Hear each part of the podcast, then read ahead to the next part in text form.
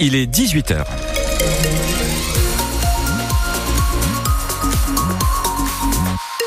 Avant de retrouver Baudouin Calange pour les infos de 18h, un petit point rapide sur la météo. Je rappelle que nous sommes en vigilance jaune pour le phénomène cru sur le département des Deux-Sèvres et de la Vienne aujourd'hui et encore demain.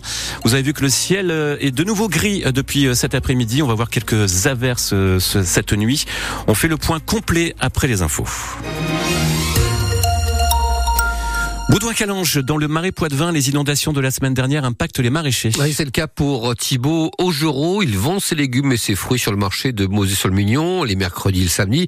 Il est installé juste à côté ces derniers jours, le Mignon a débordé. Une partie de ses champs et de ses serres ont encore pris l'eau, encore car l'automne a aussi été très pluvieux avec des conséquences qu'il nous explique. Euh, ce maraîcher est installé depuis près de 10 ans maintenant. Là, par exemple, les carottes, euh, clairement, les carottes, j'en ai plus. Normalement, j'en ai jusqu'au mois de, ouais, mois d'avril, sans trop de problèmes.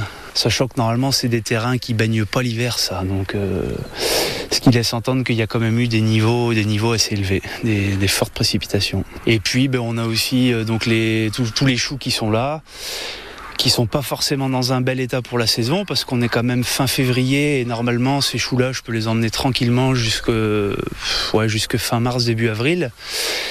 Et là, ben, on a une végétation qui a plus d'un mois d'avance.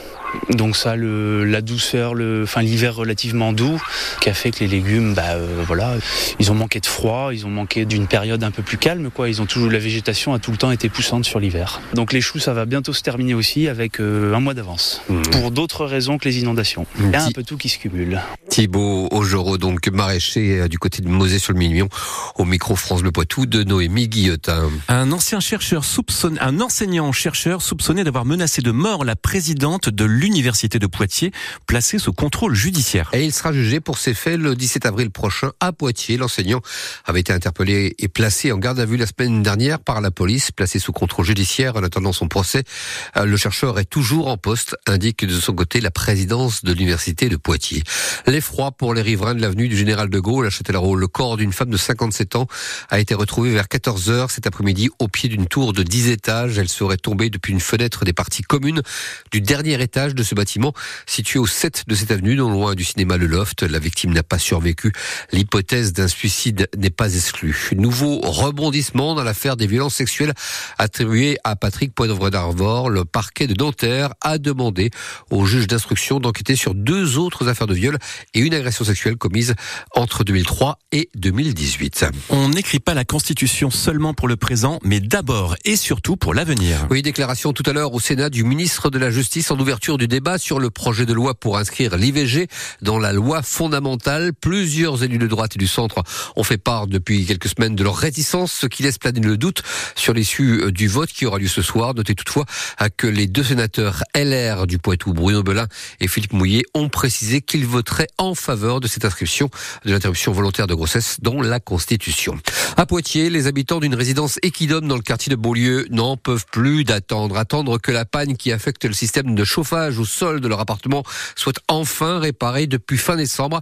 Ils sont obligés de chauffer leur logement via des radiateurs électriques, mais certains jours, la température de leur logement n'excède pas malgré tout les 10 degrés. Et voilà une annonce qui risque de mal passer auprès de 30 000 étudiants du Poitou. Oui, la toute nouvelle présidente du CNUS annonce que les loyers des chambres universitaires vont augmenter en septembre prochain, ce qui n'était pas arrivé depuis 5 ans, Noémie Bonin.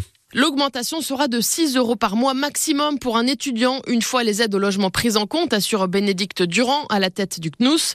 Cette hausse servira à accélérer les rénovations des chambres universitaires, justifie celle qui a été conseillère d'Elisabeth Borne à Matignon. Certaines CTU sont toujours insalubres et l'objectif du gouvernement est d'en réhabiliter encore 12 000 d'ici 2027. Cette décision illustre une fois de plus la déconnexion avec la réalité des jeunes, alerte la FAGE, le premier syndicat étudiant. Sarah Biche est vice-présidente en charge des affaires sociales. On n'arrête pas de dire à chaque fois qu'il y a des mesures pour les étudiants que c'est quelques euros, que c'est pas grand chose. Mais pour des étudiants qui sont déjà angoissés à l'idée de savoir comment ils vont payer leurs factures à la fin du mois, qui sont obligés de ne plus avoir d'activités culturelles, sociales, voire même de rogner sur leur alimentation pour arriver à finir euh, leur fin de mois avec ce qui leur reste, bah, quelques euros, c'est quelque chose qui pèse réellement dans la balance et ça représente plusieurs repas dans un restaurant universitaire, par exemple. Le syndicat partage le constat. Les réhabilitations sont des chantiers prioritaires, mais ce ne sont pas aux étudiants de les payer. Ces élus voteront donc contre la mesure quand elle sera débattue dans chaque crousse au niveau régional dans les prochaines semaines. Et à propos d'augmentation, on apprend ce soir que le prix des TGV Inouï euh, bien, vont augmenter cette année de 2,6%. Dans la Vienne et les Deux-Sèvres, l'État décline la promesse faite aux agriculteurs en difficulté d'être à leur écoute. Dans la Vienne, mise en place de permanence d'une demi-journée par semaine à Montmorillon, Poitiers, Châtellerault. Euh, pour les Deux-Sèvres, des permanences de deux heures sont annoncées à Niort, Partenay et Bressure dès ce vendredi. Et puis suite à des quarts de finale de la Coupe de France de foot ce soir avec la réception de Valenciennes, équipe de Ligue 2 par Rouen, club de national.